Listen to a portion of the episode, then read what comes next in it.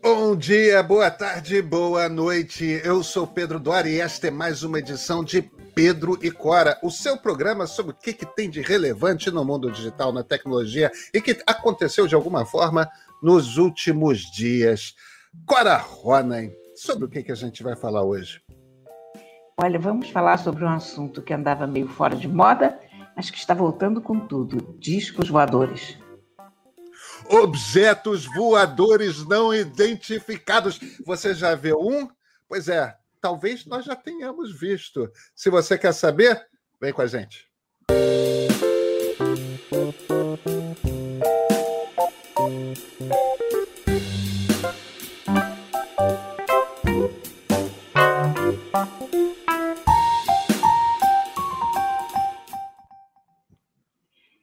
Pedro, Olha que coisa esquisita. Uma coisa que estava totalmente sumida do mundo nos últimos tempos acaba de voltar com força total. Eu estou falando dos discos voadores, que era uma coisa que, quando eu era garota, todo mundo via o tempo todo.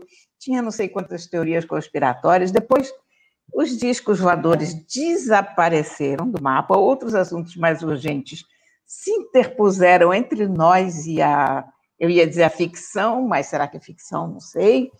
Enfim, uh, o fato é que os discos voadores começam a voltar com tudo.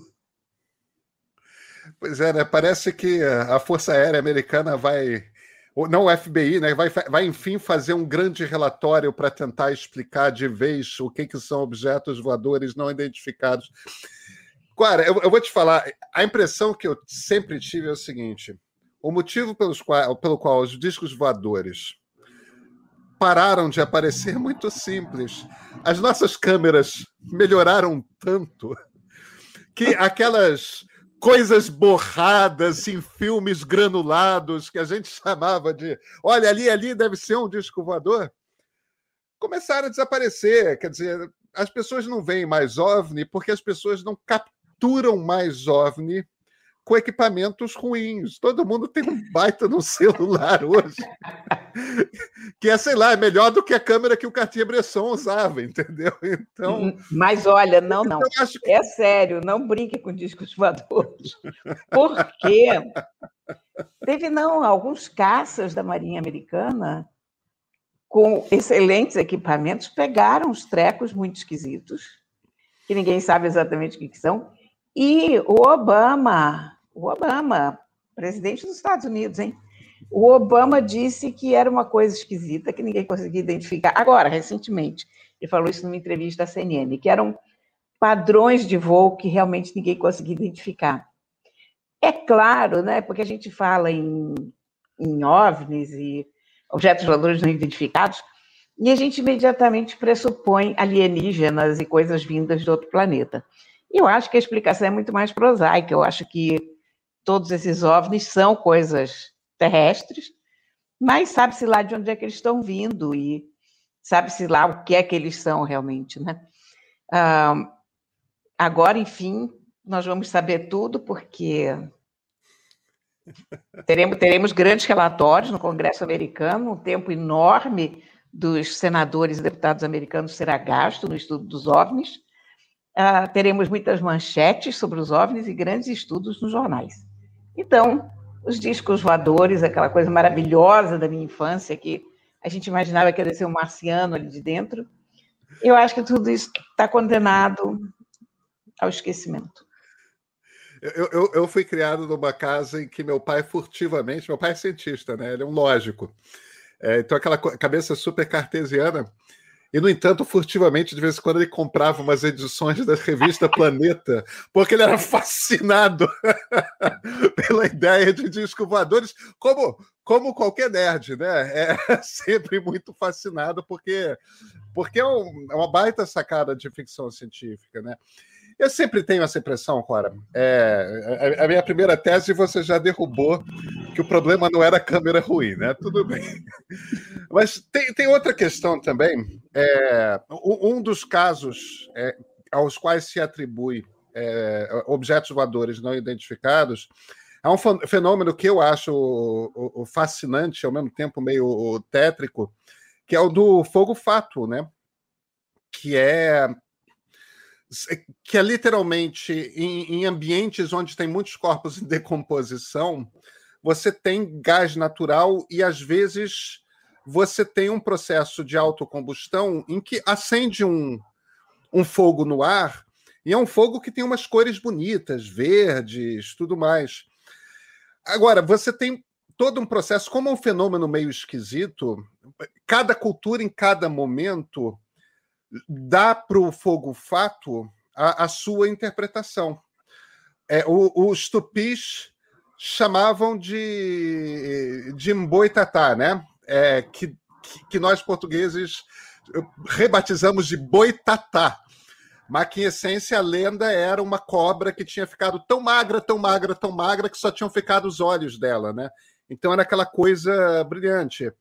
Os irlandeses fizeram a Jack-o'-lantern, que é aquela coisa dos cemitérios em que apareciam aqueles rostos, né? Porque o fogo fato, como ele é circular, ele faz uma coisa que em determinadas condições, ainda mais muito impressionado, e é uma coisa que aparece por pouco tempo e desaparece, você vê olhos, você vê boca. Então a Jack o' Lantern, que hoje a, a, a, as crianças fazem com aquela abóbora com os olhos cortados e botam uma, uma vela, mas que era uma espécie de fantasma, uma entidade assim, é, também era coisa do fogo fato. E nos anos 60, 70, ainda mais você que morou em Brasília, né? É, ali nos arredores de Brasília, naquela coisa mais deserta, tudo mais, aqueles fenômenos meteorológicos que de repente, ah, não é à toa que naquele lugar também se tomava muito chá de cogumelo, né, Cora?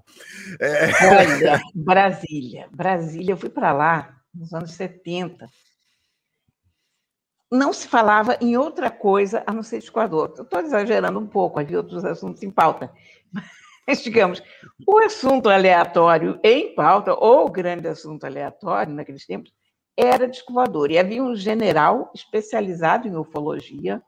Sim, ufologia era uma ciência esse general, que chamava General Shoa, ele todo dia ele batia na porta da redação oferecendo matérias e, e casos que haviam sido vistos recentemente, e todos esses discos voadores se dirigiam ou para Anápolis, ali perto de Goiânia, perto de Brasília, ou para Varginha.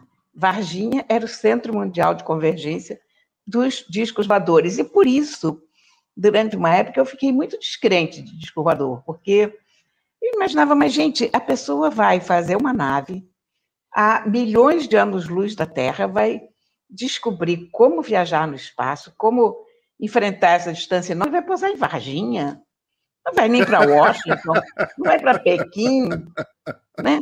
Leve-me aos seus líderes, mas como assim, Varginha, né? Uai, Varginha! De modo que eu, eu conheço a história há bastante tempo. Pois é, meu, meu pai, que eu estava falando que era o ufólogo da família, mentira, ele não era ufólogo, mas era só fascinado com isso. Durante muito tempo, acho que não mais, durante muito tempo ele, ele assinava os e-mails dele, isso desde os anos 80, ele tem e-mail desde sempre. É, e ele assinava os e-mails dele com uma frase em grego de Homero, um trecho qualquer, aquela coisa bem excêntrica, e a outra frase era Clato Barada Nicto. Eu também. Que é a frase. você também você conhece a referência. Eu também. Que é... que é de um filme dos anos, de princípios dos anos 50, chamado Dia que a Terra Parou, dirigido por um dos mais brilhantes diretores de cinema americano, que é o Robert Wise, mas que, embora fosse de um diretor brilhante, era um filme que era meio cara daqueles filmes de ficção, ficção científica B dos anos 50, né? E, e, e a frase era para frase para o robô do alienígena não explodir o planeta todo porque o alienígena Exatamente. sumiu. Né? Olha, eu usei Clato Barada Nicto como assinatura durante muitos e muitos e muitos anos. É uma das minhas frases favoritas até hoje. Volta e meia, eu entro no Twitter ou no Facebook e escrevo Clato Barada Nicto. Entendedores entenderão. Pronto. Excelente frase. Eu vou sair do Twitter, eu vou escrever isso hoje, Cora. Dois As, hein? Plato, Barada Nicto. claro, com K. É... pois é, eu, eu acho ainda que a gente tem um motivo para ter saudades da era dos discos voadores, que é o seguinte: o fascínio que imperou no mundo com discos voadores entre os anos 50 e até algum momento dos anos 80 era em essência porque a gente estava vi vivendo num mundo em que, em que a ciência estava lá em cima na, no, no, no que fascinava as pessoas. Né? A expectativa da descoberta do espaço, da descoberta do além, o que que cientistas vão descobrir, o que que tecnologias que a gente não consegue compreender são. É, isso era uma coisa tão premente na imaginação humana que a própria mitologia do tempo era uma mitologia científica. A gente está num momento de decadência do interesse por ciência. Então, talvez, se você tiver correta, Cora, e, e, e, os parlamentares americanos, e, e o serviço secreto, e os ex-presidentes conseguirem de fato engajar as pessoas na ideia de tentar descobrir o que são os objetos voadores não identificados, que não são necessariamente alienígenas, mas os objetos existem, talvez talvez ciência volte a ser importante e instigante. Quer dizer, claro, de repente tem uma esperança aí, né? Ó, oh, vai, vai que cola. Vai que cola.